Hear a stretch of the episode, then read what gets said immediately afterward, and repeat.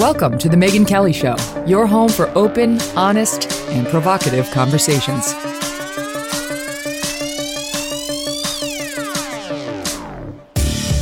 Hey everyone, I'm Megyn Kelly. Welcome to The Megyn Kelly Show. Coming to you live from the Sirius XM studios right in the heart of New York City today. This is the first time I've actually done the show from this location, and I feel like a grown up.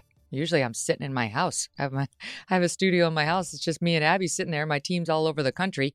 Uh, and now look at this. Here we are. Um, very cool. It's actually funny because the Sirius studios are right across from where Fox News was. So, um, you know, it's like my car drives itself to this location. Feel like I've been here for a long, long time. It's great to be here in this new location with you. And we'll see how the show goes from here. So, we've got a whole great show of guests for you today. Highly recommended by you our guests have been. We, I keep telling you, if you want to leave a comment on the show, go to the Apple podcast, uh, sort of download the show on Apple, and then leave a comment. And I do read them all. I, there's over 22,000 of them. I read every single one. And we get some of our guest suggestions or just other suggestions. Some people are like, there's a technical difficulty or what have you. Uh, and today's guests have come highly recommended by you, our listeners. Um, in just a bit, we're going to be joined by Dr. Joseph Ladapo. He's the Surgeon General of Florida. He's a rock star, right? I love, love, love this guy. They call him the anti Fauci uh, for a reason. He speaks a lot of sense, and um, he's become uh, just sort of a hero to a lot of us during this whole pandemic. So he's going to be joining us. But first, uh, a story out of Knox County, Tennessee, uh, brought to you by popular demand. We looked into this case and really found it deeply disturbing on a number of levels. And, and it's basically about a federal lawsuit that has forced the masks to stay on students in this school district, despite a governor's order saying that they can come off and a vote by the school board saying that they can come off. But a judge intervened, and now the parents and the students in that school district are at their wits' end trying to figure out what their options are. And joining me to discuss all of it is Heather Carroll. She's a mom uh, of two students in Knox County who is fed up with the situation there. Heather, thank you so much for being here. Oh, no, thank you, Megyn. I'm, I'm glad to be here uh, speaking with you today. I cannot believe the number of times you've had sort of this ray of hope sh- shining down on you only to have it covered up and the the pushback that's really starting to get crazy down there in Knox. So yeah. tell us about your community, Knox County. Where is that? What kind of community is it? Sure. Um, Knox County is um, actually uh, the home of Knoxville, Tennessee, the University of Tennessee. Uh, we're about two and a half hours um, west of, uh, I'm sorry, east of Nashville. So we're um, one of the bigger cities in uh, Tennessee. So it's a great family community. I mean, a lot of it centers around the college here, um, but great place to raise a family. Um, so yeah, we love living here. My husband's originally from here, and so I've been here about ten years and love Knoxville. Okay, and I know you've um, you've got two kids. How old are they, and what are they in the public school, or what's the story? They were. So at the beginning of the school year, we did enroll them. They're five and seven. So I have a kindergartner and a first grader. Um, and they were enrolled at an elementary school here in Knox County. And originally, um, you know, there was no mask mandate. Um, the Board of Education had voted um, more than once, twice, I believe three times, um, to keep it parental choice. If you wanted to mask your kid, you were absolutely able to do that. Um, so for seven weeks, Megyn, our children went to school unmasked. And then this federal case happened. and since September 24th, um, which has been 151 days. Um, children in Knox County have been masked uh, K through 12. Mm. Must have been pretty glorious when you had the school board on your side voting to remove the masks. But I know it was tight. I mean, you think ten. I think Tennessee. I think okay, it's it's probably mostly Republican uh, in your area, and you know probably most people be in favor of taking the mask off. But it was tight, right? It was like four three or five four five four five four which it's actually changed now. There's it's um, six three uh, one of the pers- one of the board members that originally voted for a mask mandate has since um, changed their mind but um, yeah it was five four but that's all we needed to yep. keep it parental choice. It's the way it works. Um, and it yeah and and honestly it's an elected board and they voted more than once. It wasn't a one time thing. Um, they voted three times and again they all had the same um, uh, solution was to keep it parental choice. And my girls attended one of the bigger um, elementary schools in the county. And I can tell you, probably going to school those seven weeks unmasked, about 90 to 95% of kids were coming to school unmasked.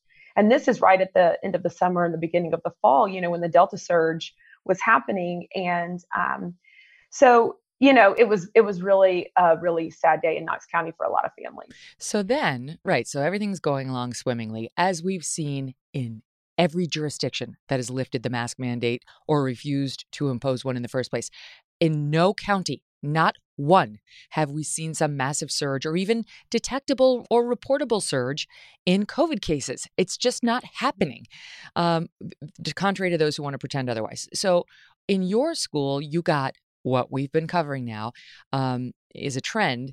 You got a lawsuit filed uh, by first three, now four students claiming that they have a recognized disability under the Americans with Disabilities Act, and that the only reasonable accommodation that the school can provide to protect them is mandatory masking of all students, teachers, staff, and so on.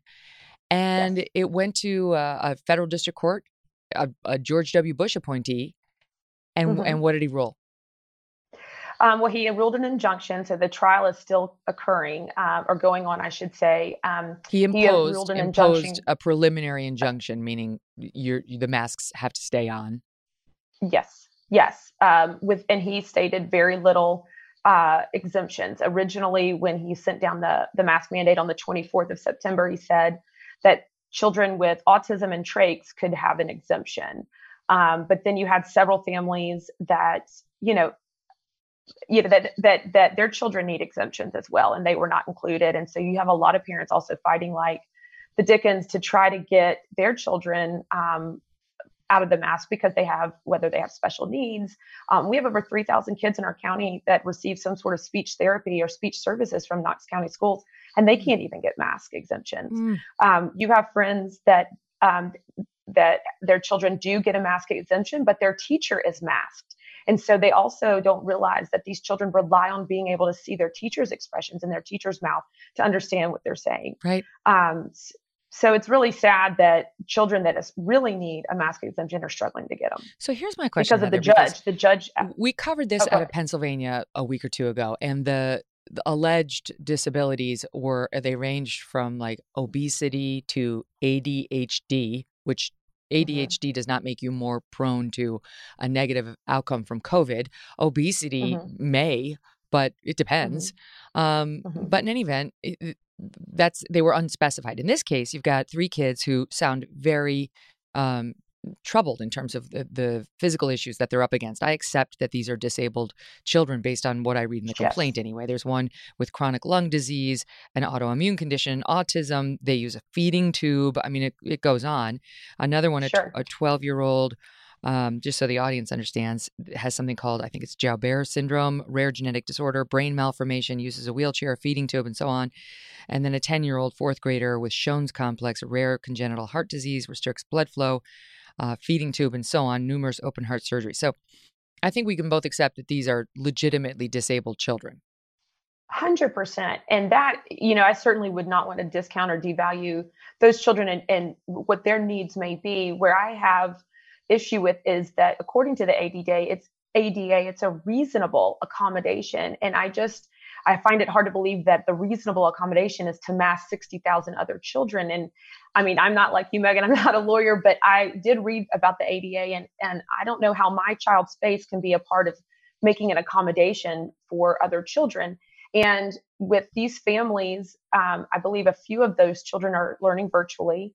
Um, and why not why can't we make a solution that doesn't impact all of 91 schools in knox county? Right. so i am for let's find them a reasonable accommodation. I am for let's do something that can get these children back in school. I just don't think masking the rest of the children in knox county is the solution. Right i mean even if uh, if you really want to uh, you know accept that other people have to wear masks to accommodate the children what about just those classes or even just those schools the entire school district exactly. 60,000 kids that makes no sense but what about the mm-hmm. fact that you know more and more doctors now and these are people who are You see them on CNN. They went to Harvard. This, these are not sort of right wing doctors. I hate to make sure. medicine a right wing left thing mm-hmm. thing, but you know it has become it in COVID. They're saying one way masking works. One way masking, if it's an N95, is sufficient to protect the wearer. And this lawsuit was filed at a time when COVID was surging and not mm-hmm. it, it, you know the way it stands today it doesn't take uh, recognition of the fact that omicron has come through and gone and created probably herd immunity and mm-hmm. we're not dealing with the same situation so can't you get the lawsuit thrown out on that basis because i know it's pending in front of the sixth circuit of court of appeals you guys have filed it and you're waiting to argue it but there's new information the court needs to hear I would agree. And also, when the court or the uh, Judge Greer issued his injunction, um, the day that he issued it, there were zero new cases in um, five to 17 year olds of COVID that day. Because I watched the COVID database pretty regularly. Um, and now, and, and, also back then, vaccines weren't available for five and up, and now they're available for those school age children. So my question is, you know, have can these these disabled children are they able to get the vaccine that would help protect them? I mean, so there's a lot of variables that were not in play that are in play now, and um, I think where a lot of parents have a lot of frustration is we are handcuffed to this case, and um, you know, we have a law director that's also an elected official that that has been defending this case for the Knox County School Board, and then the Attorney General of Tennessee is doing it for Governor Lee. So w- we as parents, we're just we're just clueless as what what can we do? We feel yeah. so helpless because my husband and I actually ended up pulling our children after the holidays and putting them in private school, um, just because with a kindergarten or first grader, you know. Sh- it, how can you learn how to read and understand phonics when it's when you're masked up um, mm-hmm. um, eight hours a day? They did get a break, uh, weather pending, when they were at recess and at lunch. Um, so it, it really was heartbreaking. And there's tons of families that you know, really their children are struggling with sensory issues, high anxiety from the mask. And I just feel like Judge Greer's not even taking those children into consideration. Right, right. They they cater to the most vulnerable denominator, which in some circumstances might make sense, but now we've got vaccines and we've got therapeutics and we know a lot more about COVID. And it's like, well, how are these children functioning outside of the school? Do, does the, do the parents ever bring them anywhere? Did they, because you uh cannot mask society indefinitely.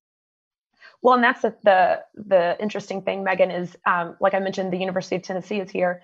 Um, so we were going to football games and, and indoor basketball games with thousands of other people. Nobody wears a mask anywhere else in Knox County. There's not a mask mandate in grocery stores and churches, the university and workplaces. So, but our children have to go eight hours a day and they have to be masked. So that doesn't even make sense because even though they're masked at school, they're not masked the other hours of the day that they're not at school. Well, and these so other students, these others, the, the vulnerable students that have filed the lawsuit, presumably have been at school either in the beginning of the school year when masks were not required or prior to covid when we've had outbreaks of things like pneumonia or you know transmissible diseases that could be problematic for them i mean this is an individual decision that parents in the unfortunate position of having kids who are this vulnerable have to make. But in no mm-hmm. world did we ever look around and say, every single other person in my district, in my state, must change the way they behave for the majority of the day with their children to accommodate mm-hmm. me. Exactly. And I think we have to take a holistic view of it. I mean, it's not just our physical health. And as we've seen um, with speech therapy, you know, uh, that, that, that that's on the rise for kids because they've been long-term masked. You have other issues that are going on social, behavioral, um, and just even for my like for young children um, that are learning to understand expression and, and relate to their peers. You know, it's not just about our physical. And so again, you know, do want to drive home that I don't I, I empathize with these families. I can't imagine what that's like to have to make those choices. But judge, the Judge Greer's um, injunction to mask all 60,000 kids and 9,000 members of staff that's i mean that's just not acceptable. No, it's not. It's not. And there's got to be some way of protecting those children while letting the rest of the school district get back to normal. Now, I want to ask you about this law director because this is an interesting piece of the case. This guy is supposed to be representing the school board and your mm-hmm. interests, which, as expressed mm-hmm. by the school board, are unmasking the children. And this mm-hmm. guy sounds like he's on the other side to me. I know you guys, you know, the, the, the couple of the school board members have made a motion to to either get him off the case or now I realize I, I hear there's been an accommodation of, of, at least bringing in a second attorney because he his proposals for like what should happen to the children inside of the district right now who don't perfectly Mhm. comply with this mask mandate sound Mhm. draconian. Can you tell us about that? Yeah, he had some suggestions that, um, quite honestly, uh, we're we're not going to fly. Um, suspending children if they were not masked properly. Um, yes, they voted at the county commissioners meeting last night. I was there and spoke, and they did um, vote uh, in agreement that that the board of education can now vote to um, bring in outside counsel. Um, which would act as an advisory. It would not be a co-chair or a co-counsel, if you excuse me, um, but it would be an advisory to the law department and to the law director. Um, and then I think ultimately who they pick um, that relies on who the law department chooses. So we're looking at a lengthy um, uphill battle ahead of us, Megyn, because we're not even on the Sixth Circuit Court of Appeals for our appeal date. Hmm. Um, you know, and we're we're moving into the latter part of the school year, and um, I, wonder know that could federal I- cases are. I wonder if you could reopen the the trial court case, like the case at the district court level, because of the change in circumstance. You know, it's almost like the the the appeal is moot at this point. The information has changed so much. Um, I- Mhm. I almost feel like you need to go back into the district court and ask for a rehearing with based on the new information, and hopefully this new lawyer, because it doesn't sound like this law director was really even on your side. I mean, this guy. I'm looking at his Yeah. To you mentioned suspend the children for not wearing their masks properly. Okay. Mhm. Do you know anything about a kindergartner? Anything at all? I mean, does he does this guy have Right. children? Not allow the Right. parents to attend any sporting events, shutting the lights off and sending everyone home at extracurricular activities where the parents and the students are not in full compliance. Um, Exactly. and then, it, as I understand it, when arguing the case, this guy did not introduce a single medical expert for the court to consider who would make clear clear that universal masking in schools does nothing. And even if you could make the argument that it does a little something, the harm far outweighs the good. Exactly. And that was my question. I actually called the law department um, back before the holidays and spoke with one of the attorneys that's on the case. And I said, I'm not a legal expert, but where's where was the medical experts in this case? There's a plethora of data out there that does not support uh, long-term masking for children, that does not support the stop of transmission of COVID. Um, you know, and and it's to me, it's what's comical is um, that this is the most dangerous virus in history, but you know, a Scooby Doo mask is going to stop it.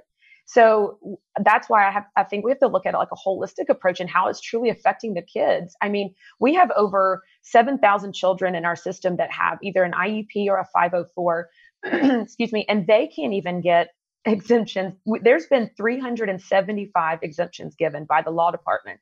The law department ultimately has to approve and then submit the names of the children to Judge Greer.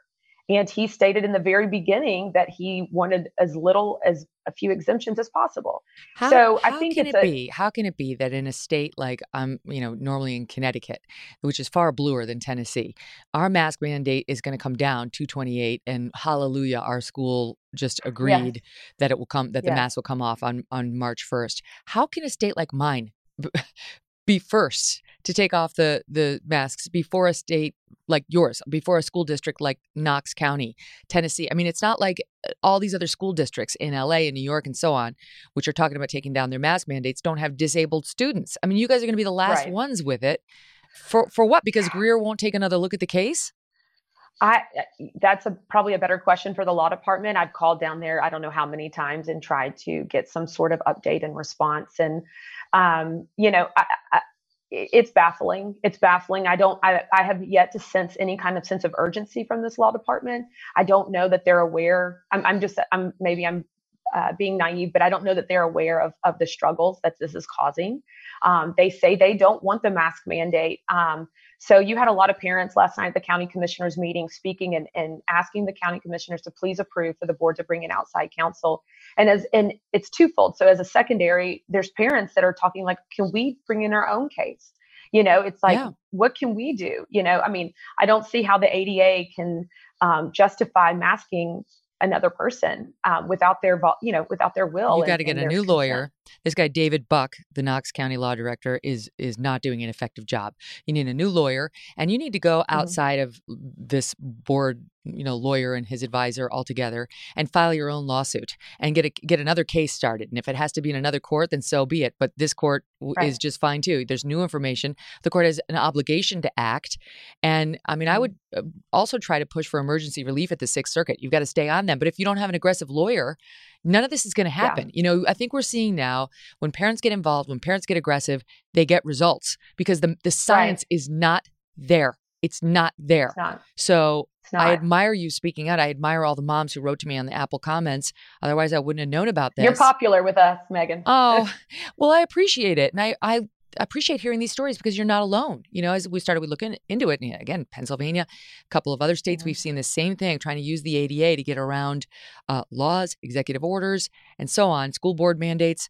Uh, and that's not the way forward. There's there's going to have to be a different accommodation for these kids uh, besides yeah. making thousands and tens of thousands of kids you know wear masks for 12 hours heather thank you, you. Know, we're going to continue yes. to follow it yeah i'll give you the last word oh i was just going to say i think we're the only federal case in the country where our school board had actually elected not to have a mask mandate and then a federal case was brought against us versus where a lot of the other similar cases was that the board wanted to um, implement a mask mandate and and then federal cases were brought forward. So it's a very unique situation, and we really are at the mercy of this judge until so hoping and praying um, that maybe we can find an aggressive attorney for the parents here in Knox County. It is crazy because the other side is has been insisting on things like they want monitors throughout the school to make sure. Oh that, yeah, the mask monitors. Yes, yeah, mask compliance. They, I mean, come on, mm-hmm. really?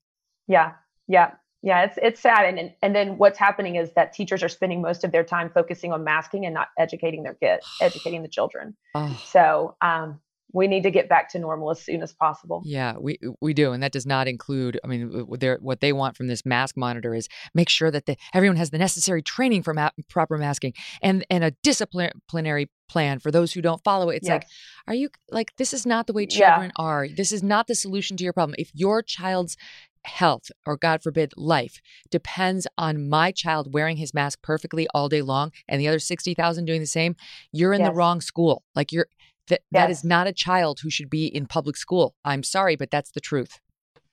And that's a burden for both children right? For the child with the disabled the disabilities and then also making sure that the i mean these children are now starting to be like am i going to get sick if i don't wear my mask? And you know, we have safety patrols in elementary school, and fifth graders at one of the elementary schools are being told, make sure your peers are keeping their mask up. I mean, that's not oh their burden to care carry. So, you know, I just want kids to be able to be kids, and um, hopefully, we can find a solution sooner than later. Yes. Oh, Heather, all the best. We'll stay on it.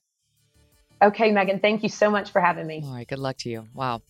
Uh, up next, um, I don't know if you saw this video. It went totally viral online. It's it was dad at a school board meeting with a very powerful message about CRT and his kids and how destructive this has been uh, within his school district and elsewhere. And he is here to bring us that message firsthand next. Welcome back to the Megyn Kelly Show. For far too long, we have witnessed governments and even school boards attempting to divide and control our children and their parents, too. Now, one fed up father of three says he's taken back the wheel. Here is just a little of what he told his North Carolina school board in what's now become a viral moment uh, earlier this month. I'm biracial. I'm bilingual. I'm multicultural. The fact is, in America, in North Carolina, I can do anything I want, and I teach that to my children. And the person who tells my little pecan colored kids that they're somehow oppressed based on the color of their skin would be absolutely wrong and absolutely at war with me. What the mask showed us is that the parents, the most powerful group of people in our country, that they're taking back the wheel. You believe in CRT, I want to tell you you're a liar because that means you look at your black neighbor and say that they're oppressed, and you look at your white neighbor and say that they're evil, regardless of the experience that you've had with them. And we're not going to do that. I have an eight year old daughter who is absolutely dynamic, who can do anything athletically, intellectually, spiritually, and emotionally. She is a dynamo. And I don't want a man swimming against her in the pool. The fact is, I don't want her playing against boys in soccer. I don't even let my sons rough her up. Do you think I'm going to let your son rough her up? This is what we're talking about policy going back to the parents. Mm. That dad is Brian Echevarria, and he's my guest now. Brian, thank you so much for being here. Thank you. I loved what you said and the way you said it and how powerfully you did it. I mean, I feel like the people in that room must have been on their feet cheering you for being so clear in your messaging. So, let me just start with a little bit of background on you so that the audience understands who you are, where you came from, how, how you got to this fiery place. Um, where, what's your background? Where'd you, where'd you grow up? Tell us about your family. Oh man, I have the most awesome family. So, you know, I'm biracial. Um, born in Miami, Florida. I moved around quite a bit because I was born to a teenage mom. Uh, so I stayed with aunts and uncles, and my my parents are in the military. So I ended up in Spain and Alaska. So I, I grew up a little bit of everywhere actually, but that's that's me. I I've been loved by people who look like everyone we cross uh, in our path every day. You know, it's fascinating to me because Glenn Loury was on my show about a year ago, and I said, "Glenn, what is the solution to all of this?" You know, he doesn't he doesn't like CRT or any of that stuff either. I'm like, "What is yes. the solution?" And he said, "Honestly, Megyn, we need more biracial mar- marriages, more biracial unions." You know, so it's like in the same way, I feel like a mothers of both a boy and a girl could be the solution to like the Me Too problem. right? Yeah. Parents of, you know, who who or p- kids of biracial couples could be the solution to the CRT problem. It it really could be. I mean, that that'll definitely contribute because you know, you can't teach me that uh, white people or black people or anything because they're all in my family and I know them very well and they love me and I love them. Mm-hmm. I, I, I read something that you said something like I know black people and white people have been getting along since 1977 because that's when I was conceived. At least 1977. I know that for a fact. okay, so you you grew up all over the place, uh, military brat, and um, you you get married. You ha- actually had a very sweet posting about meeting your wife, and seemed like true love. And uh, then, how many kids do you have total? We have three, three uh, 14, 12, and my dynamic daughter just turned nine yesterday. Okay, awesome. I've, I've got a 10 year old, so I know what it's, what it's like. And you, yeah. you have them in public school in North Carolina? No, they're going to public school next year okay. uh, for football. So we, uh, we homeschool here. We're involved with the local school system by way of sports. And that's, that's what really upsets me is the kids that are out there on the teams, they are, I mean, they're being taught this and they share it with my children. Mm-hmm. You know, some of the racial things that are said to them that they've learned in school is just amazing. Like what? Like, you know, you know you're only here because you're black. You know, your father's only doing well because he's black, or they only like him because he's black. They've been told that I'm the token and all of those sort of things. I mean, it's just it's just amazing things. You know, obviously children can be mean, mm. but they're learning that you're either oppressed or you're evil at school. Mm. So this is pernicious and i do think this is related to what they're teaching in school. I mean you could definitely say that's that's old-fashioned racism. You could have heard that 20 years ago um, as a as a student or what what have you. But i do think the constant focus on race and the constant knee-jerk elevation of you know a black student or a, a black person or you know like what supreme court you know justice we need to have has to have black skin it has to be a woman has this has this backlash effect of people just assuming then that people of color or women, what have you, they've they've gotten to where they're getting because of those things, right? Like it has a reverse whiplash effect of undermining the very people these woke liberals claim to want to support. It's it, absolutely so. You know, next year when my son goes to the local high school, it's like they they undermine everything. They pretend like they want to build up minorities and everything else, but they're the ones who really stand in the way.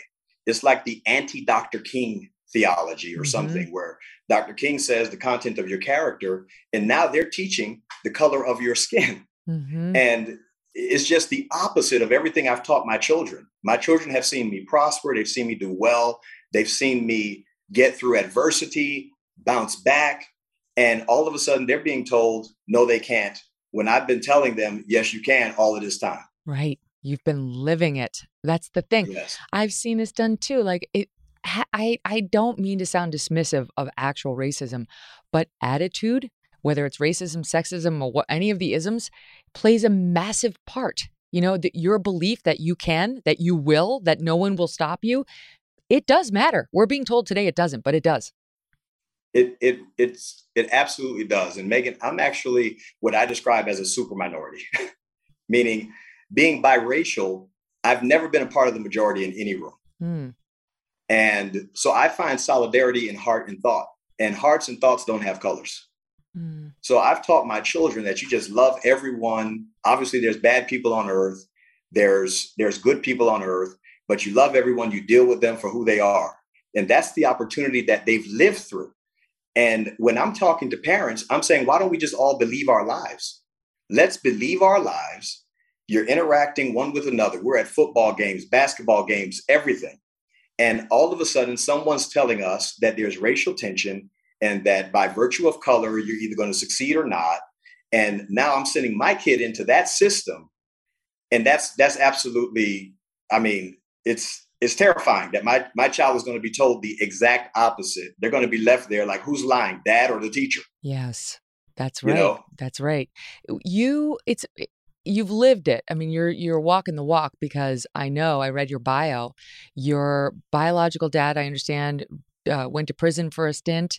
You had yes. a stepdad come into your life who was massively helpful and influential, I gather. But the way you talk about your dad and all these characters in your life, is very uplifting. You don't you don't write about your dad like, oh, you know, I went to prison. It's like he overcame that and I overcame my challenges and I had great role like I don't know, were you born with that sort of sunny optimism or how was that instilled in you?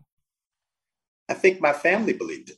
I mean, everyone who loved me from my grandfather down to my mother to my to my aunts, no one ever told me there was something I couldn't do here. You know, they they made me believe apparently some people think wrongfully, mm. but they made me believe that if I wanted to do something, I could. I put in the work, I figure it out, I keep the character, and I get out there and give it a shot. Mm. And I pass that on to my children, saying they're going to have greater opportunities. You know, I expect this next generation that they're going to be a force of nature. I mean, they're the most dynamic generation and now we have people trying to mess that up. They're they're past a lot of the racism. They were not victims of anything in our history. The sky is the limit. And I'm like, this is a, a great opportunity. Don't tell my children, don't tell anyone's child that there's something they can't do based on their ancestors or based on their their color or anything because the poorest man in America can become the richest man and the richest man can become the poorest man with bad decisions. You have an opportunity to do what you want here. Yes, it's poison. It's they they want to poison their brains from being these optimistic, can-do, believe in self little people to I'm oppressed, I'm victimized, the system's yeah. against me, I don't have a tail. You're right, like, and, and no personal accountability. Right, it's totally defeating. You know, what's shocking is, you know, when all of this happened, obviously I was just, I'm, I'm, just a parent that showed up at a, at a school board meeting. I'm saying my kid is going to be here and I want certain protections for my kid. Okay. It was in my announcement speech that I felt that way. The surprising thing was the number of teachers who have sent me messages and they've seen what has been taught and they've seen some of the curriculums and the and the ideas being passed around and I just want to say that not even the teachers union is really speaking on behalf of the teachers. The teachers don't want this stuff either. Mm. No one wants to talk about the sins that their great great grandfather committed every time they talk about their family. Right. And and that's what we need to move on with. Okay, great great granddaddy in someone's family was not a good guy. He was an alcoholic. We know that. Let's move on. Yeah. And honestly, and like it, it doesn't even necessarily matter in the destitution derby that we've turned our country into. Like, well, my great great grandfather was an Irishman who had it pretty bad when he first came over to America. We, they, he, the yes. Irish weren't even considered white, and they were the subject of a lot of scorn and, and bullying and so on. And uh, I wouldn't spend two seconds thinking about that. It's like, okay, you know, he had it tough. That they're, with all due respect, they're gone. Those people are dead and gone. It doesn't mean we're yes. perfect in America right now, but like, if the more time you spend mired in that kind of negativity, the less you, less far you're going to get in life. So you mentioned your announcement speech. We should explain that because you're not just a concerned dad. You actually decided to throw your hat in the political ring to to have yes. a bigger, more impactful voice. So what are you what are you running for? I'm running for District 73 General Assembly in North Carolina. And the reason I'm running is I'm a parent. I'm a I'm a son. I'm a grandson. And every political issue is a family issue. Every policy is a parenting issue. And I've come to experience that. So, you know, I step out there, I'm like, there's parents everywhere. I feel like I can get in there and help us win because so many times politically, people are, are into the big fight. You know, but if you're fighting and you're 0 and 13, you know, I appreciate your willingness, but we need to get someone in there who can win a little bit. and and on the conservative side of the, the conversation, there tends to be a losing public debate with a lot of issues. And I'm saying, but we we free enterprise is great. Parents' rights are great. It's a shame we have to even have words like parents' rights. It used to be understood, right? Mm. So the the I'm the dad, I'm in charge. You know, that that was the the culture before. Now we need a word and we have to go to court for parents' rights. So I'm saying I'm gonna run and we're gonna get in there and we're gonna focus not on fighting, but on winning because our families need it. And no, when it comes to parents, uh, Megyn, you know this. There's no D's and R's. Mm. It's all about the opportunities, the safety of my children, and parents all over my district, all over America are like minded in that way. Especially in today's day and age, because the latest data coming out, uh, according to, I think it was Politico, had a report, even the Democrats polling is showing them now that their voters don't care about this. When they ask them, like, what do you care about? CRT is at the bottom of the list. All of this race yes. essentialism. Even the Democrat voters, they don't care about that. It's these activists who are trying to stir up their their voters, black voters in particular, because they misunderstand their black voters. They think this is what the black voters want. No, none of the voters wants this. Only the activists do. Only the activists. So it, your story reminded me of this. Uh, this when I was in college, I went to Syracuse, and they had a great lacrosse team, still do. And uh, one of the guys on the team told me his dad was a was a high school football coach in the area, and he was telling me a story about how one day they were watching the films of the football game and you know he's like you know some kid on the team like go nelson you know you missed that block. Nelson you cost us that interception. Nelson you da and nelson looks at the coach and says i'm trying coach. I'm trying. And the coach says i know you're trying son. You're just not very good. Like, to your point, you trying's not enough. You got to win. You got to win some of these fights. You've got to win on these issues you know, this, because our children aren't an experiment. We can't wait for failed Democrat policies when it comes to kids. You might be able to do that with something like planning and zoning, but you can't do that with the life of a child. Mm. And parents know that, you know, and, and, and America is a lot like uh, I had a neighbor in Florida. They had a, a tree, a ficus tree, and they were from Portugal, actually. The father comes over to prune the tree because the, the gentleman wanted the tree to be round. And what occurs is he prunes the tree and it looks crazy. Ah! And I'm like, okay, that's not quite round. then he comes back and he prunes the tree again and it looks crazy. Ah! And what ends up occurring is after the third pruning, it grew into a perfect circle. But you had to have patience if you wanted it to be that perfect circle. Everything that needed to happen had already happened to the tree. And that's what America's like. So they want to demonize the history and people don't want to wait for the results of the, the pruning. But America's future says it's going to be a beautiful, fruitful place for everyone here.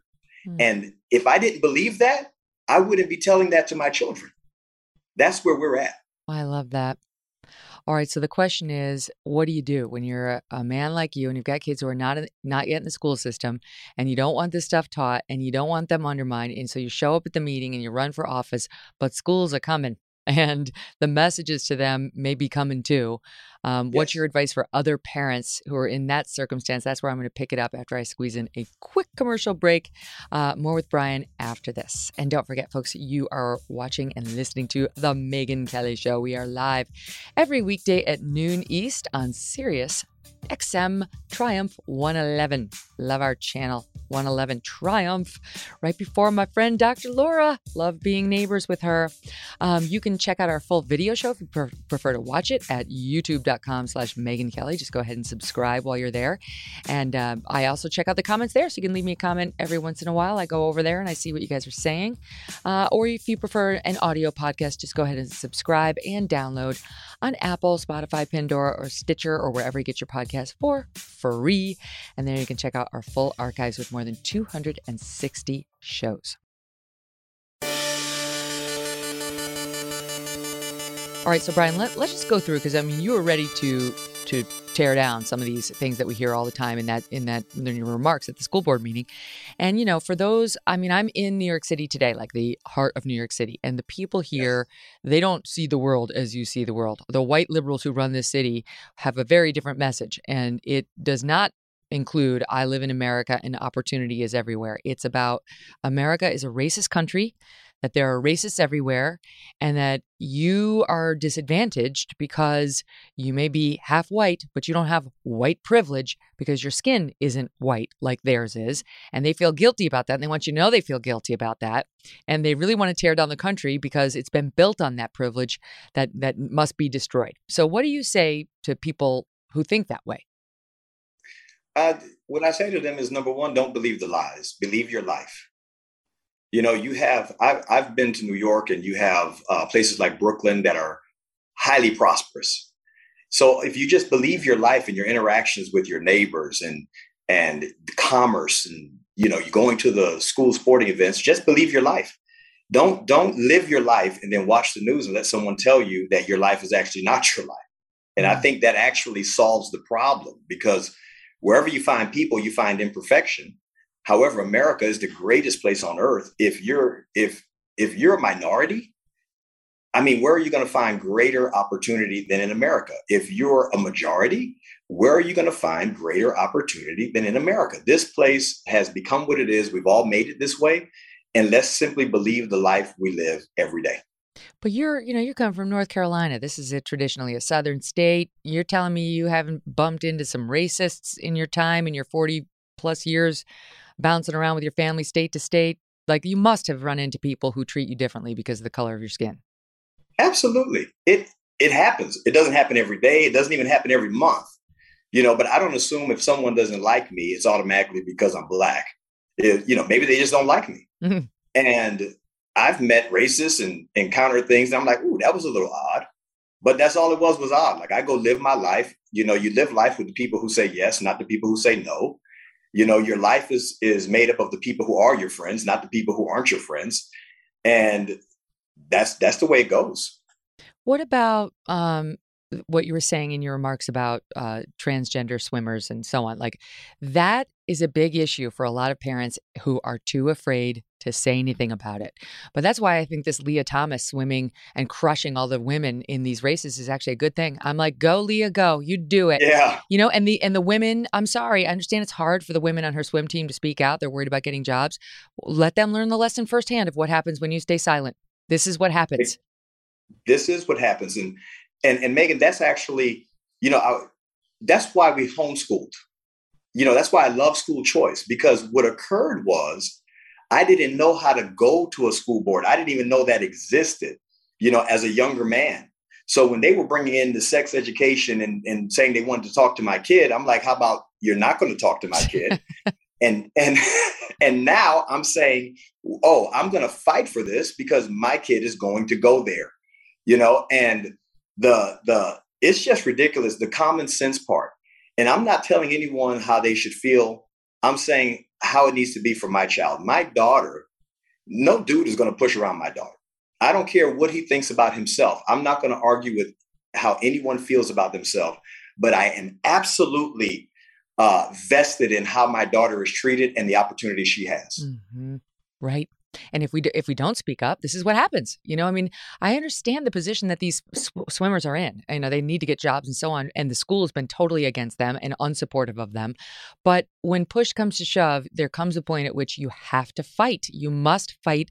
Let the chips fall where they may. There are enough employers out there who would have empathy for these biological women speaking out about yes. this cross this transgender swimmer that they will get a job and ideally at a company that shares their values which are just American values of fairness of justice that's why I like to see you speaking out because it's a good example of other people for other people of how to do it so for the people who are afraid right who are afraid they don't They don't want to go to the school board meeting on CRT, on masking, on the inappropriate sex ed that's being, you know, this isn't your normal sex ed. This is weird. Like, let's teach and celebrate kink. yes. Like, no, how about no, as you said? What do you say to them? I say you get with parents. We have a, a, a, local parent here who made a very big deal and got a lot done with the mask mandates. His name, he actually is teaching me how to do this as far as getting active in the school board. His name is Kenny Wortman. And Kenny really led the, the charge against the mask mandate. So you get with each other. And this is what I mean by I'm saying parents are taking back the wheel. So they've overstepped their boundary because while they have their policies and their theories, in application, parents are standing up everywhere. And I, parents, they your neighbor agrees with you. Mm-hmm. your neighbor with a daughter, with a son, agrees with you. Talk to them and then show up to the school board meetings, show up to the commissioner meetings, and tell the tell them you agree. We need laws in place, not just resolutions. There's no consequence on a local school board resolution. We need laws in place that carry consequences so that our children can be safe, so that they can have the future that we've envisioned. So, not to pressure you, but why just at the North Carolina State Assembly? Why aren't we going for something um, more federal so that you could make a difference on a national level? Go big. I'm trying to win 73. no, forget that. We need you at a higher level. We need you outside of North Carolina too. I just think, you know, w- when you see somebody who's got the guts to speak out in the way that you have and isn't afraid uh, to take the wheel, as you're saying, y- yes. y- you could help a lot of people. I don't, let me, let me ask you this. What are you thinking about for the presidential race next time around? Do you have any idea who you'd like to see win? Well, I don't have an idea who I like to see win. I do have a prediction that on my side of the conversation, we're probably going to see a DeSantis Nikki Haley ticket. Oh, could be, could absolutely that, be. I don't have a, you know, but I, that's my prediction. I, I think that that's going to be what it is. Obviously, we have other guys who are fantastic, like Tim Scott and all that. But one thing is for certain, we're going to have this red wave, and then we're going to take it straight into 24, so that we can we can breathe in America again and buy groceries. right, right. Maybe go into our children's classrooms. Wouldn't that be a joy to actually see the classroom for ourselves? I mean, you're going to have to fight for that too, having homeschooled your children. Yes. You're going to be like, what the hell is going on? Anyway, I love, you know, teaspoons in the ocean, but we'll take them uh, bit by bit. We're turning these policies around and it's working. Brian, awesome. All the best to you. Thank you. Yeah, stay on it.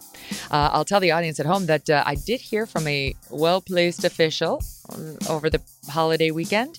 Uh, keep your eyes on Glenn Youngkin. Maybe it's not going to be DeSantis. Maybe it's going to be Glenn Youngkin. What would you think of that? Call me later and we'll talk about it. Next up, Surgeon General of Florida. Welcome back to the Megyn Kelly Show. Well, as you know, Florida has been a favorite target of the establishment media when it comes to COVID for some time now, largely thanks to its outspoken governor, Ron DeSantis, who has fought mask and vaccine mandates successfully, um, not to mention touting monoclonal antibodies and other treatments and more.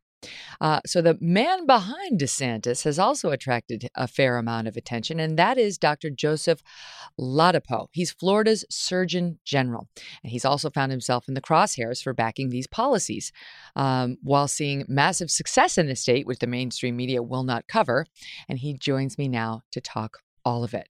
Uh, Dr. Ladapo, great to have you here. Thank you for being on.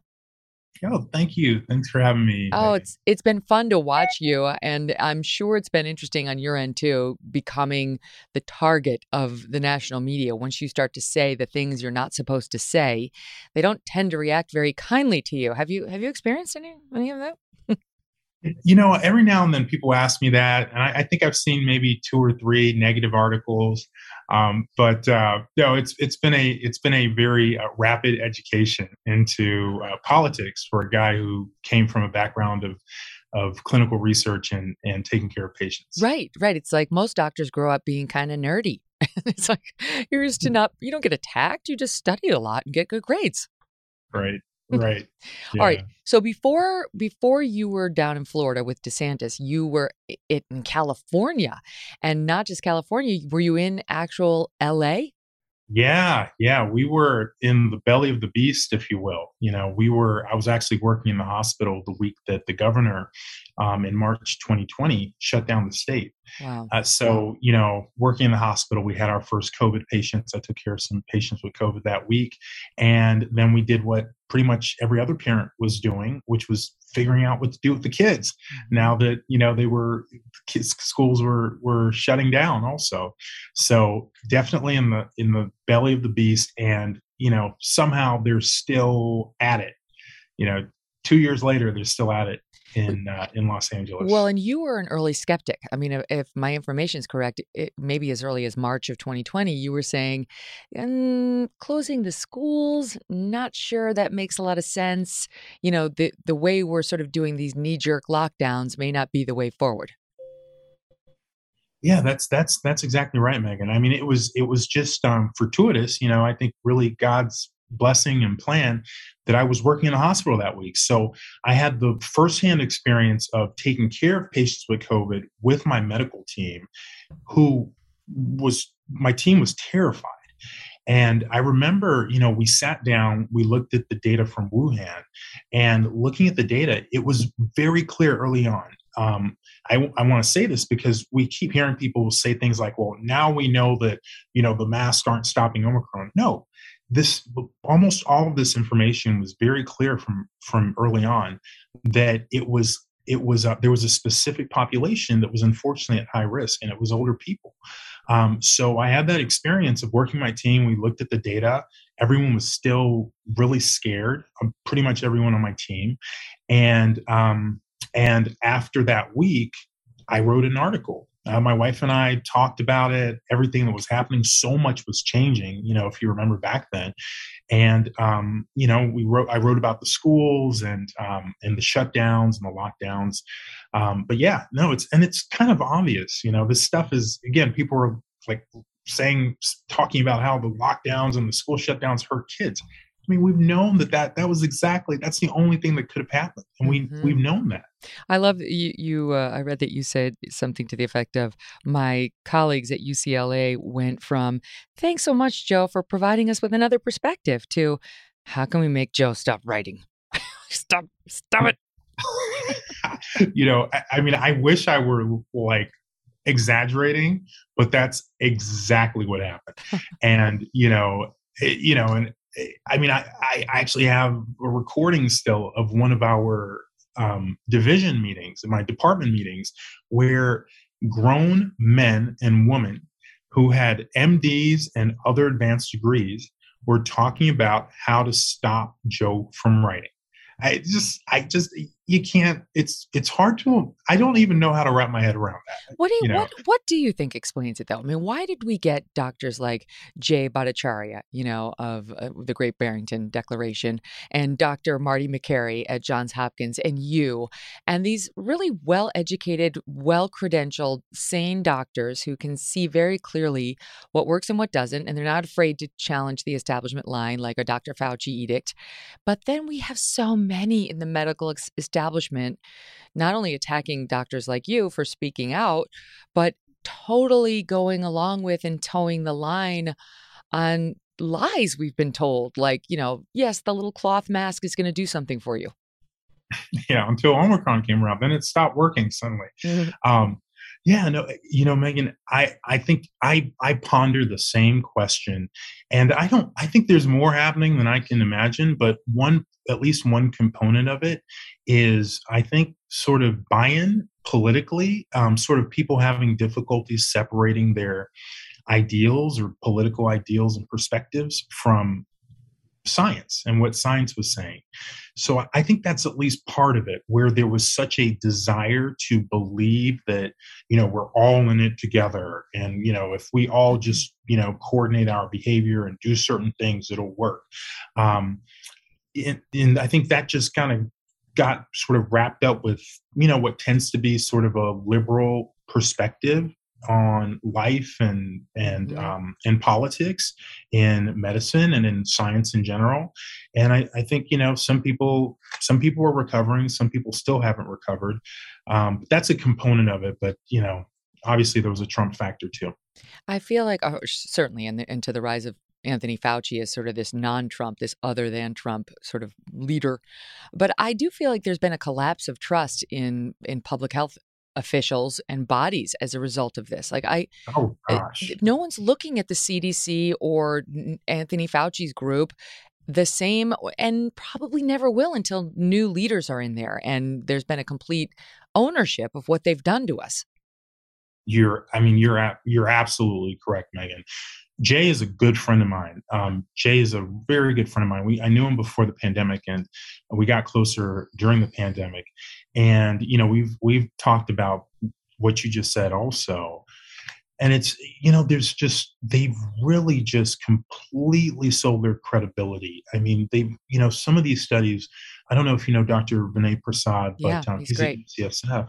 But he had a great piece um, like a week ago about how the CDC has just, you know, sort of systematically misrepresented data to achieve an objective that was political and you, you want to throw up when you see this stuff you yes. know it's just it's so gross the the rochelle walensky almost you know it, it's like a robotic thing on the yes, you must mask, the mask must stay on, the mask may not come off.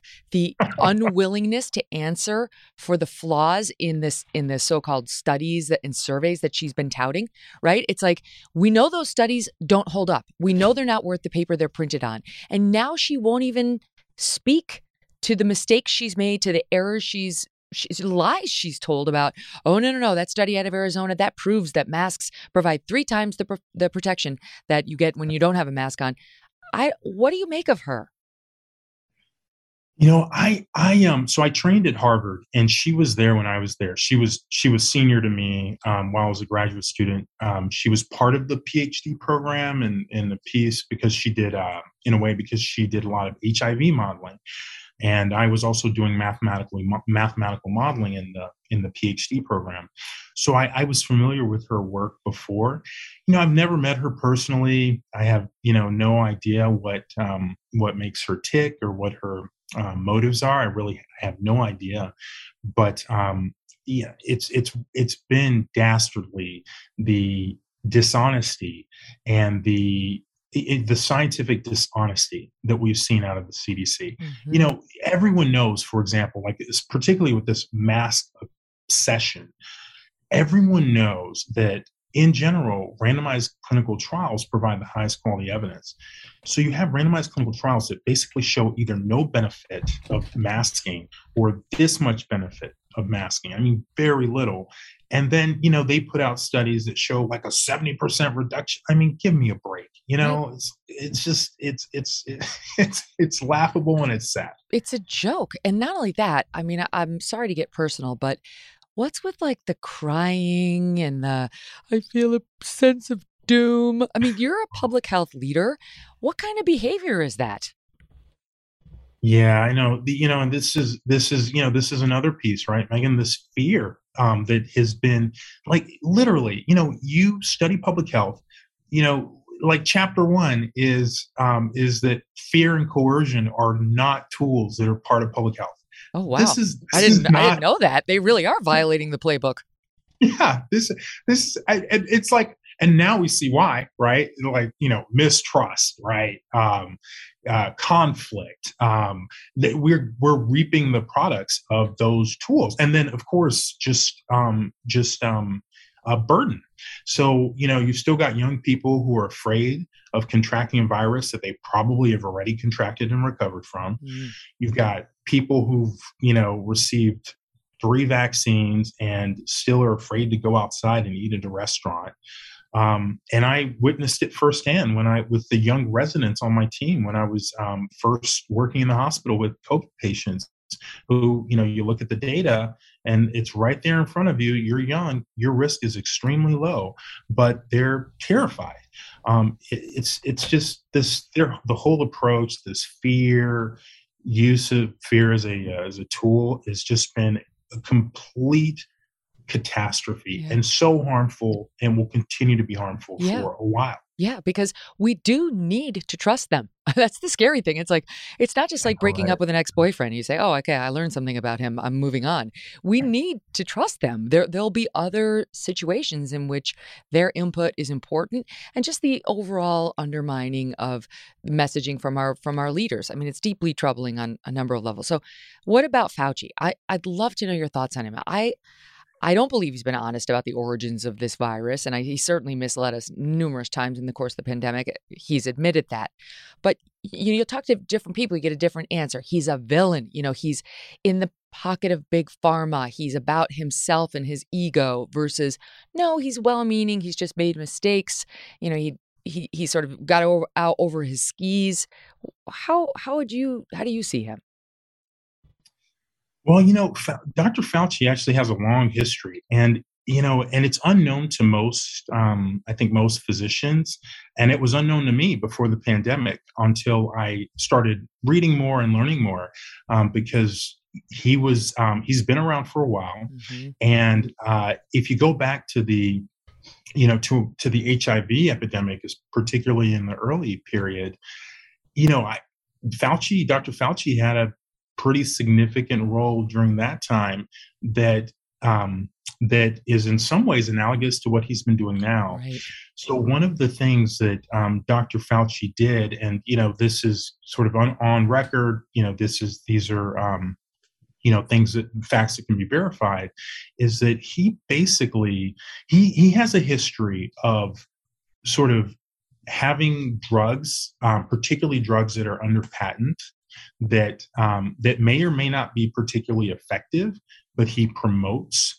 Uh, whereas drugs that may that may be effective, and in fact often later prove to be effective, but are not under patent, are not he doesn't promote and sort of like AZT right so in this case you know back back early on in the HIV epidemic um, you know so one of the things that people were dying from is is PCP it's called something different now but it's basically pardon me a pneumocystis pneumonia that that people develop with HIV when their immune systems are compromised enough. And it's deadly. I mean, I've taken care of many patients with it. Um, it's it's it's deadly. Uh, but at the same time, it has a very effective treatment that is cheap called Bactrim. So doctors in the community Bactrim. were having that's good. Like, that's you take that when you have a UTI. Right. Exactly. Exactly. And it, it just turns out to be extremely effective for treating this infection. Wow. So doctors in the community were having a lot of um, a lot of seeing good outcomes from treating patients with HIV with Bactrim but Dr. Fauci back then basically refused to support it. He said things like, you know, you know, you need a double-blind randomized clinical trial, and I love those. But when you're in a crisis, you need to be able to look at the totality of evidence and make what the make the best decisions for people who are you know who are counting on you to help them not just stick to some arbitrary standard of of you know this is how good the evidence has been. I mean it's probably reasonable to set the bar slightly lower when you're in a crisis. And he got in the way of of people using this medication and recommending this medication.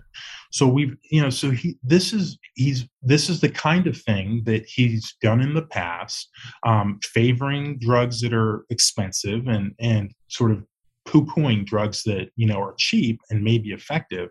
And we're seeing it again here. I've never met the guy, but, um, but I have, you know, I, I can't say that I would trust what he, um, you know, I, I, can't say I would trust his his advice or his assessment. Is he is he compromised? I mean, does he have a financial stake in this? Like, why? What what would make him get only behind AZT and get only behind the vaccines? Right.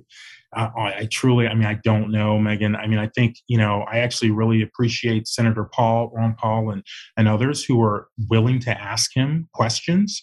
Uh, it's it's it's a shame that you know that people who are in the media in general don't ask him tougher yes. questions. Yeah. Um, but um, you know, we just we need to keep. Um, I hope that people continue asking questions.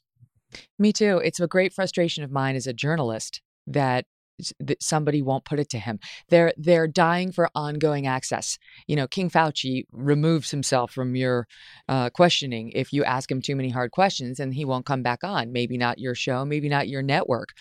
So they're in a tough position. They they think because they they think they need ongoing access. Whereas I'd much rather be in a position of having no access and being able to be honest with my audience about his lies and and really I don't know if the word is corruption, um, but he is definitely compromised in some way because he misleads a lot and it always goes in one direction. Uh, I don't right. think that people are listening to him anymore. I do think he's got sort of his diehards on the left, but I think that in the, in the polls show that the trust in Dr. Fauci, uh, I, I was down in like the 30s on a national basis now. Not surprising. Oh, good. Yeah, you know, the guy speaks out of both sides of his mouth, and uh, you know, depending on what day of the week it is and what message is popular. So what so let's go through a few of the things that are still out there and I'd love to get your you know your professional opinion on whether we need to be doing any of them, right? Like for example, I'll give you my school district. We're taking down the taking off the masks thank God, finally, uh, on March 1st, which is so unnecessary. We, my kids go to these big, these private schools in Connecticut. They have acres of land. They've been socially distanced. They don't have to get anywhere near one another, but still, we pretend like they're stuck in a Man- Manhattan high rise, you know, on top of one another with the masks. Okay, fine. Uh, we finally won that. Uh, I'll take the W. But there's still going to be plexiglass. There's still going to be social distancing. They still have to wear the masks during choir. I mean, you tell me, is any of that necessary? I mean, I, I think it depends on what your objective is, you know. So this is this is um one of the problems with the pandemic. So you've got young people, super low risk, right? And and there's all this. Um, I mean, it's absurd how much attention there's been put on that has has been put on sort of protecting the very young, incredibly low risk, um, versus where the attention really should be, which um, which is older people and people who are more vulnerable.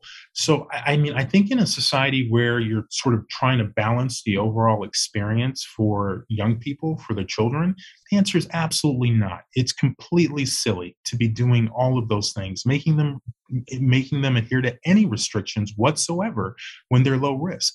I think people who are concerned, look, we've got vaccines available you know?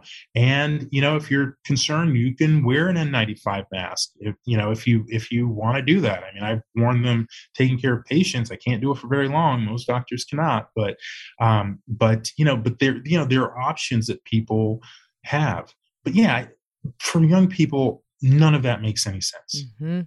And what about, I mean, I've heard you say good things about the vaccines. People call you anti vax because you're anti mandate. This is what they do to try to discredit anybody who doesn't see the world just as Anthony Fauci does.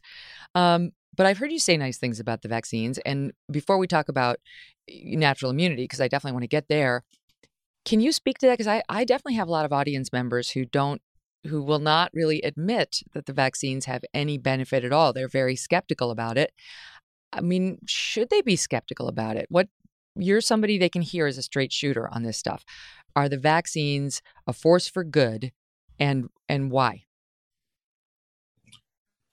Oh, that's yeah, that's a that's a loaded question, Megyn. I mean, I, I think in in some ways, you know, the so there are a few things going on. So one thing that is that I've learned during my career in medicine is that there's always more to know and to find out.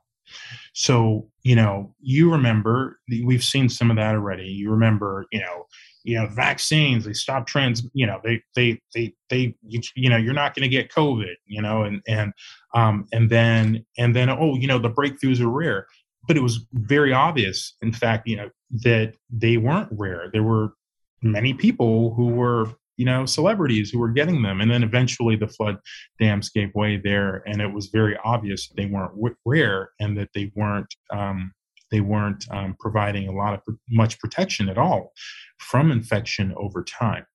So there's always more to know in um, in medicine in healthcare in science. So what we do know is that they you know substantially reduce the risk of becoming severely ill from um, from COVID. Same thing for same thing is true for natural immunity. Okay, let me, let me ask you a question there. Let me ask you, how do we know that? right? How do we know that? Because I I I have somebody who I love who is very vaccine skeptical and what this person would say is you know you don't you don't know that like what what if those people in the hospital right now you know because of covid if they'd gotten the vaccine you don't know that they wouldn't be in the same bed in the same situation okay yeah so i mean i think from my perspective I totally get the distrust. Again, this is one of the products of using fear and coercion in public health is that it completely fuels distrust, as it should.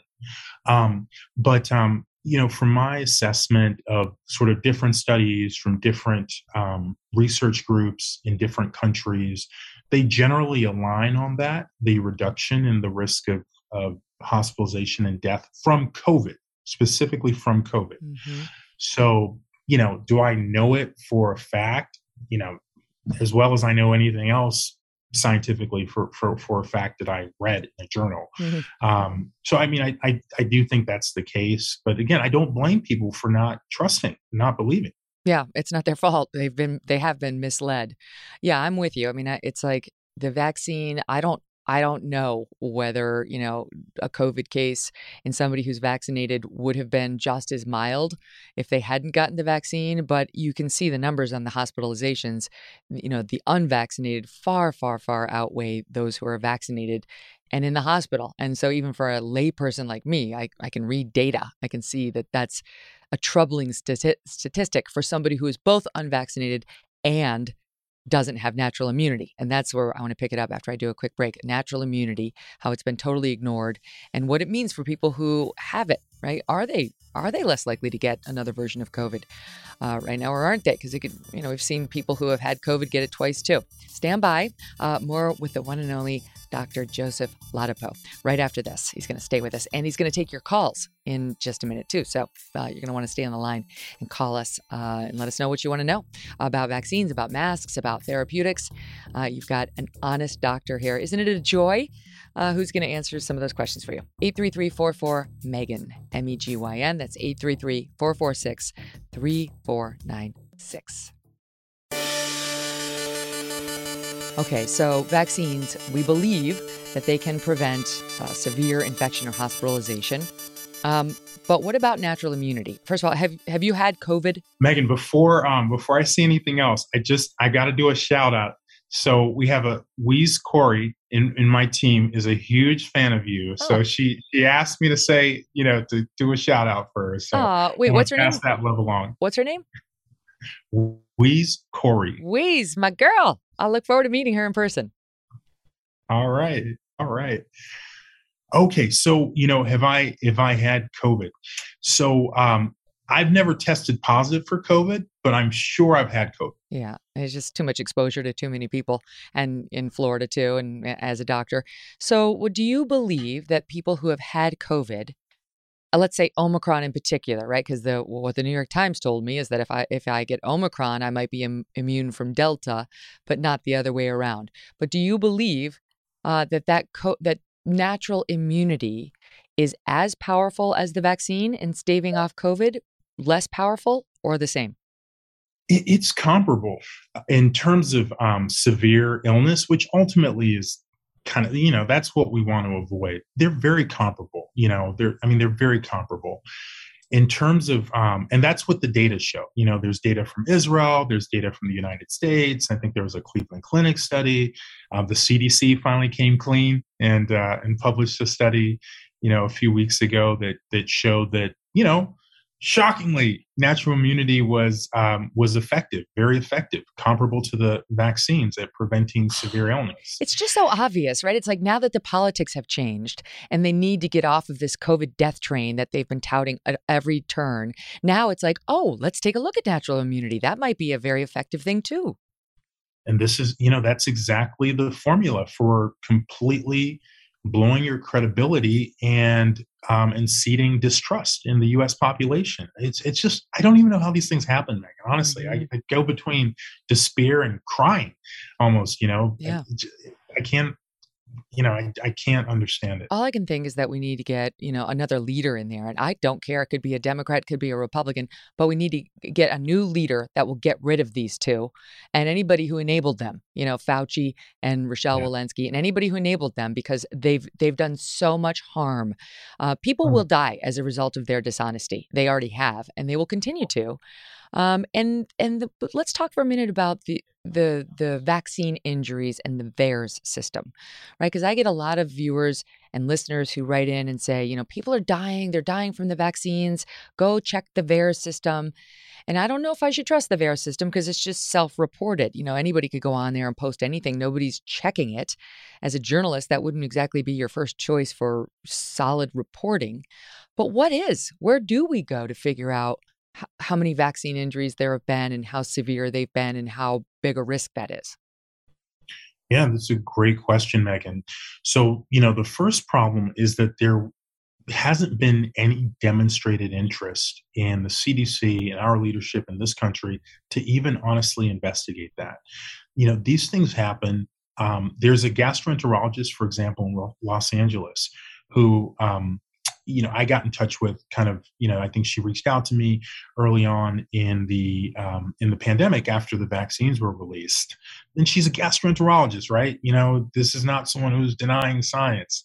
And unfortunately, she developed debilitating symptoms, um, kind of neurologic symptoms, and symptoms that you know that the NIH and I've seen um, email correspondence between between scientists at the NIH and individuals who have sort of had this syndrome of these uh, kind of neurologic um, uh, injuries after vaccination with the COVID 19 vaccines.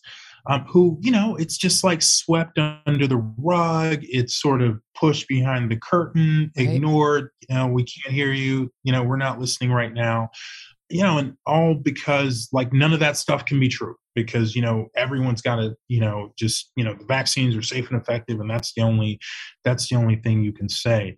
Um, it's been very dishonest. These things happen. Um, i think one good thing is that we're actually going to be seeing more research coming out that's providing a more accurate um, accurate assessment of the scope and depth of injuries.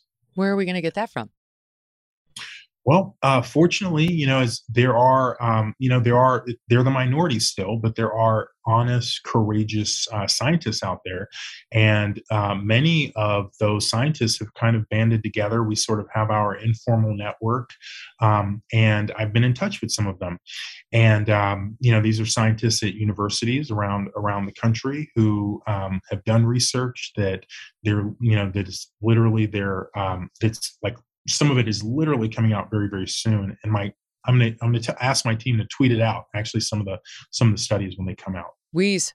Wheeze has got to send it to me. I want a heads up. yeah.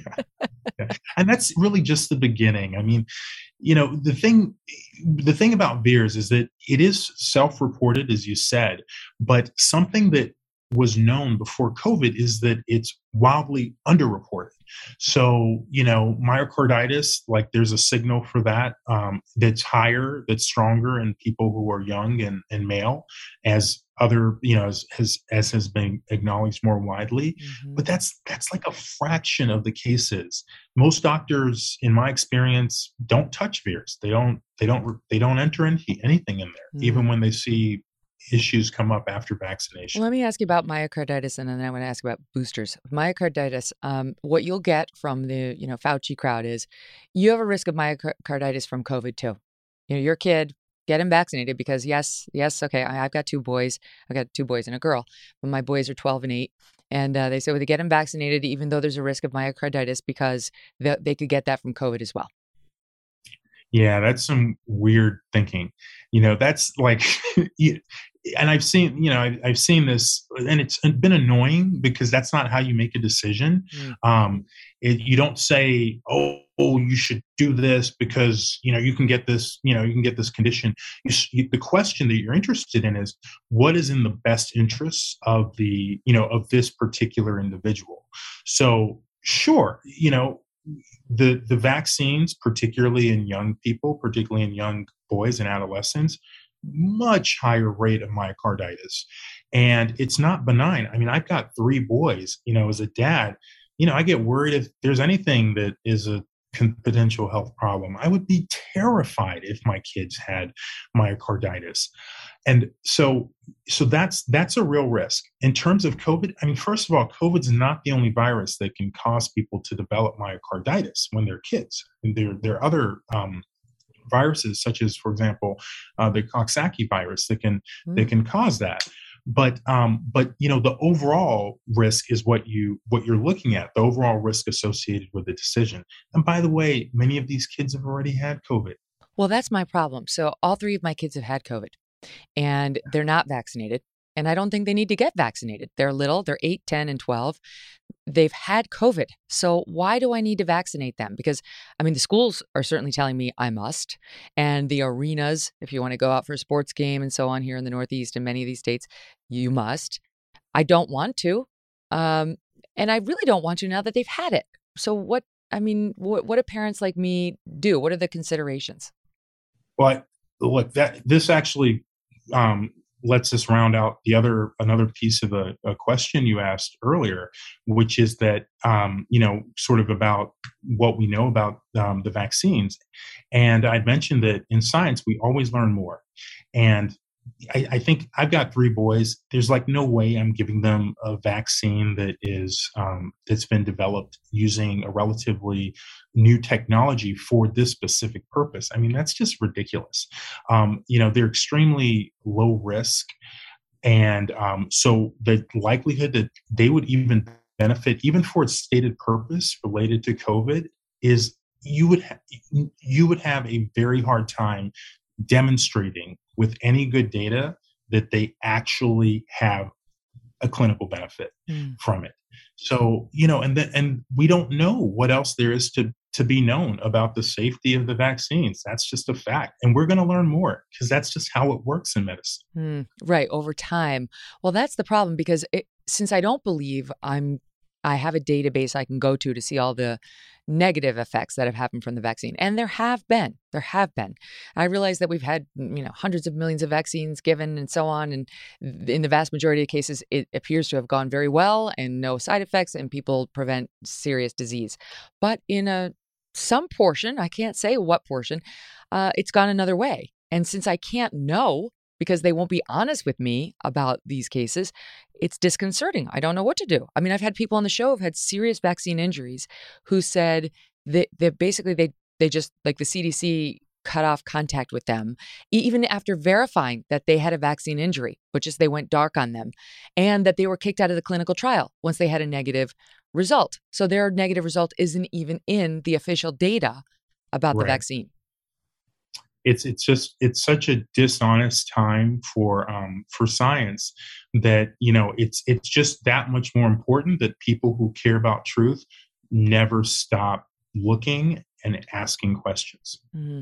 I mean, I've had I've had I've said publicly I had the vaccine, I had the booster, um, but I am not prepared to say it had absolutely no negative effect on me? I don't know. I guess I, I, have to wait like all these other hundreds of millions of people. I'm putting my trust in the same people who invented the vaccines are going to have to invent a cure if some large portion of us have something terrible happen to us because that's just good business. Forget, you know, a, a, lovely heart. You know, the people at Pfizer would like to stay in business and they would like to provide us with some curative product if they've screwed us up. no, it's I know. I mean, you know, it's it's I don't know. It's been such a tough, tough, uh, tough, uh, tough period of time. You know, and I certainly hope that you know that um, that there's there are no you know serious adverse events that we learn about over time that um, that um, that are associated with them. But you know, the truth is we don't know, which is why it always made more sense to prioritize people who were at most at greatest yeah, risk. Right. Then it makes sense. What about though? I've read that you you've asked about the boosters and whether there could be, um, uh, could they weaken your immune system? I mean, I have concerns about that too. Right. It's like you you take two two shots, then you take a third shot, then you likely get COVID because Omicron was everywhere. So what does that do to your? You, that's a lot of messing with your immune system, uh, potentially in a short amount of time.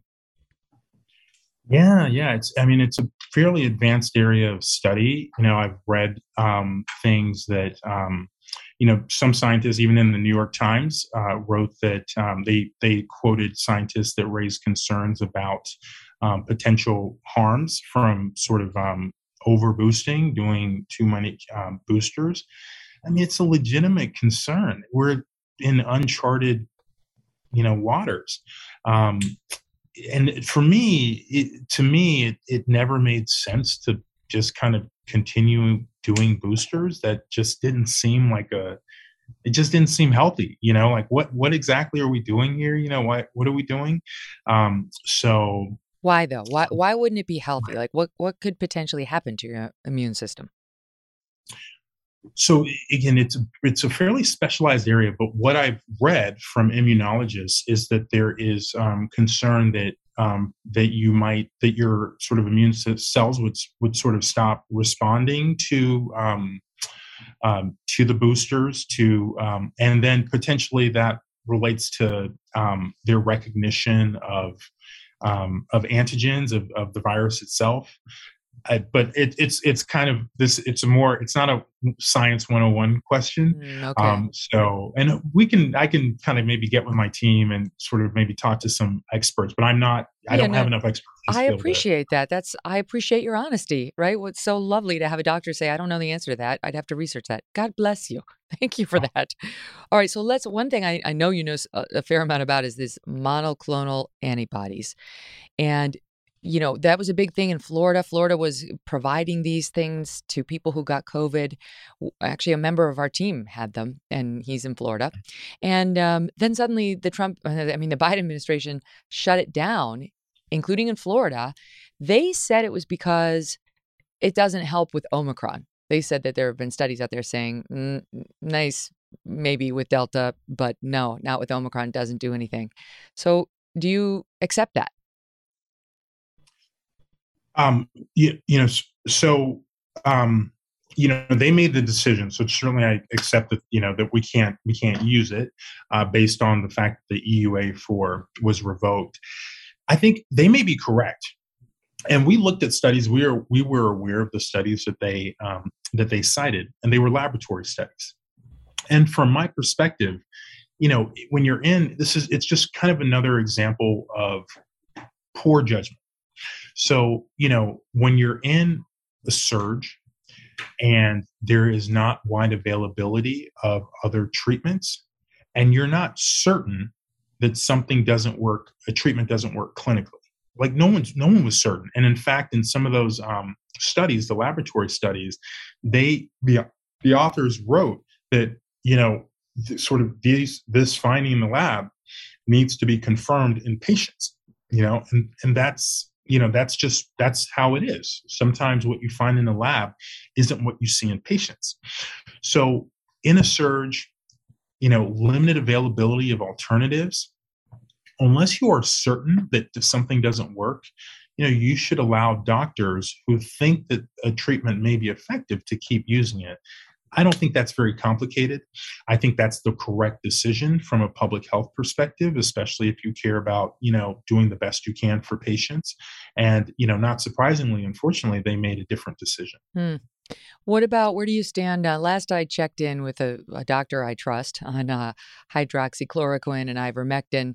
He said they have that the studies were ongoing, that they were less positive on hydroxychloroquine and more positive on ivermectin. But he felt like we needed, you know, sort of the double blind, real big study and so on on ivermectin to continue playing out or to, to finish up. Where do you stand on those two? Hydroxychloroquine, I know a little bit more about. Um, so, what you basically had was a number of clinical trials, most of them which found a small benefit when used early in treatment, not late, not in the hospital, but early, um, that didn't reach statistical significance. So that was a common finding. And with Dr. Harvey Risch, I did a meta analysis that basically pooled these results and found that there was a there was a benefit, which is what you would expect to find if multiple studies are finding a small but statistically insignificant benefit that's not quite reaching the levels that we, you know, like to hang our hats on. Mm. So that that's what that's what we found. That's what the data showed. Um, ivermectin, I don't know it as well. But there, know, before know. we move on to ivermectin, though, but are, there are downsides to hydroxychloroquine in terms of one's heart.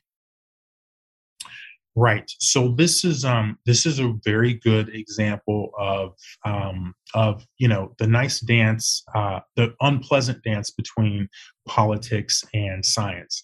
So you know basically um this the drug was sort of you know this campaign was initiated to make it appear to be this unsafe drug um, but in reality, compared to other drugs that we give patients, its its its safety is comparable. Um, yeah, they use it for a lot of things already. Right, right, and it's used in pregnant women. You know, how, how many drugs can you use in pregnant women? You know, yeah. pregnant women and you know the, lupus. The other thing is, Doc, you know as well as I do.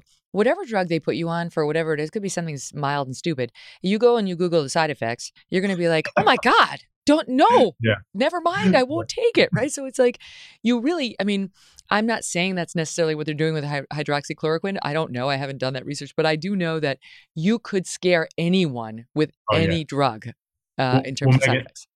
I've done the research, and that's exactly what happened. And and then you know they sort of the playbook was uh, was dusted off for ivermectin, um, another drug that you know I'm not sure we have ongoing clinical trials. A, a study was just published in JAMA that um, the primary outcome was reduction in um, in severe it, severe illness. So interestingly, it didn't reduce severe illness, but the number of people who died in the ivermectin arm was lower than the number of people who died in the control arm. Mm-hmm. This was published in a leading medical journal. Um, so, you it know, reduced death, is what you're saying. It it was lower. It was lower. The difference wasn't statistically significant, but when you see something like that, what you want to then see is whether you're seeing the same pattern or a similar pattern in other studies. So, you know, so that drug, however things shake out, whether it's found to be effective or not, it's like super safe. Like, you know, it's totally, it's a very safe. I mean, I would take it before I took ibuprofen. It, it has a, it has a safer, um, it has a better safety profile than ibuprofen. But then, you know, this campaign started again to like sort of smear this drug as being unsafe. And it's completely insane, Megyn. I, I mean, it, from a from a doctor's perspective, if you're running around telling people that a drug like ivermectin or hydroxychloroquine is like unsafe and scary, like that just that's just not what the data that's not what the data show. Mm. that's like that's politics. Well and and it's coupled with you know in the very in the very next lane of traffic there's fauci eh, with vaccine vaccine vaccine. To get your fifth booster the vaccine it's like do, does the guy own stock in pfizer and moderna or what? Because he is a one trick pony. It's like, yeah. we get it. You want us to get jabbed and over and over again to the end of time. We got it. And for somebody like me, I'm like, I got three. That's all you get. I don't want more. I've done my part. I didn't even really want those three, to be perfectly honest with you, but I want to function in New York City, and you can't if you don't. Um, okay, stand by because our phone lines are lighting up. People want to talk to you, Doc. I can see why. Uh, and so Dr. Ladapo is going to take your calls uh, when we come back. What would you like to know about masks, vaccines, medicines? Call us now, 833 44 Megyn, M E G Y N. That's 833 446 3496. We've got a couple callers, Doc, so we're going to kick it off with Holly in South Carolina. Hi, Holly. What's your question? Hey, so last or January, I got pretty sick. Uh, two COVID tests four days apart. Got nothing. Um, they were both negative. I went and had an antibodies test, showed positive. Um, had another antibodies test in September. It showed that my antibodies were still 598. Got sick again in January, went and had my antibodies done after another negative test, and they exceed 2,500. My question is Is anybody keeping track of these antibodies? I mean, there's, I've had two negative, you know, situations, and both times it's showing that I had it. Okay. What's the answer to that, Doc? Hey, well, the answer is that um, you know, first, I'm glad you're doing you're doing well now, um, and um, uh, I'm sorry that you had to deal with illness. But the answer is that uh, is that Dr. Fauci has misled you. So this obsession with antibodies is is completely um, misplaced. No one should go out and and worry about checking antibodies. Basically, if you test positive and you have risk factors, you should get treatment. And your immune system is way more than antibodies. So your immune system includes B cells, T cells, and and ultimately those cells are what prevent people from becoming okay. seriously ill, not your antibody level. All right. It's been so refreshing. Thank you so much. Please come back. Really appreciate it. And thanks to all of you for listening. And don't forget tomorrow because we've got Mike Pompeo. Thanks for listening to The Megyn Kelly Show. No BS, no agenda, and no fear.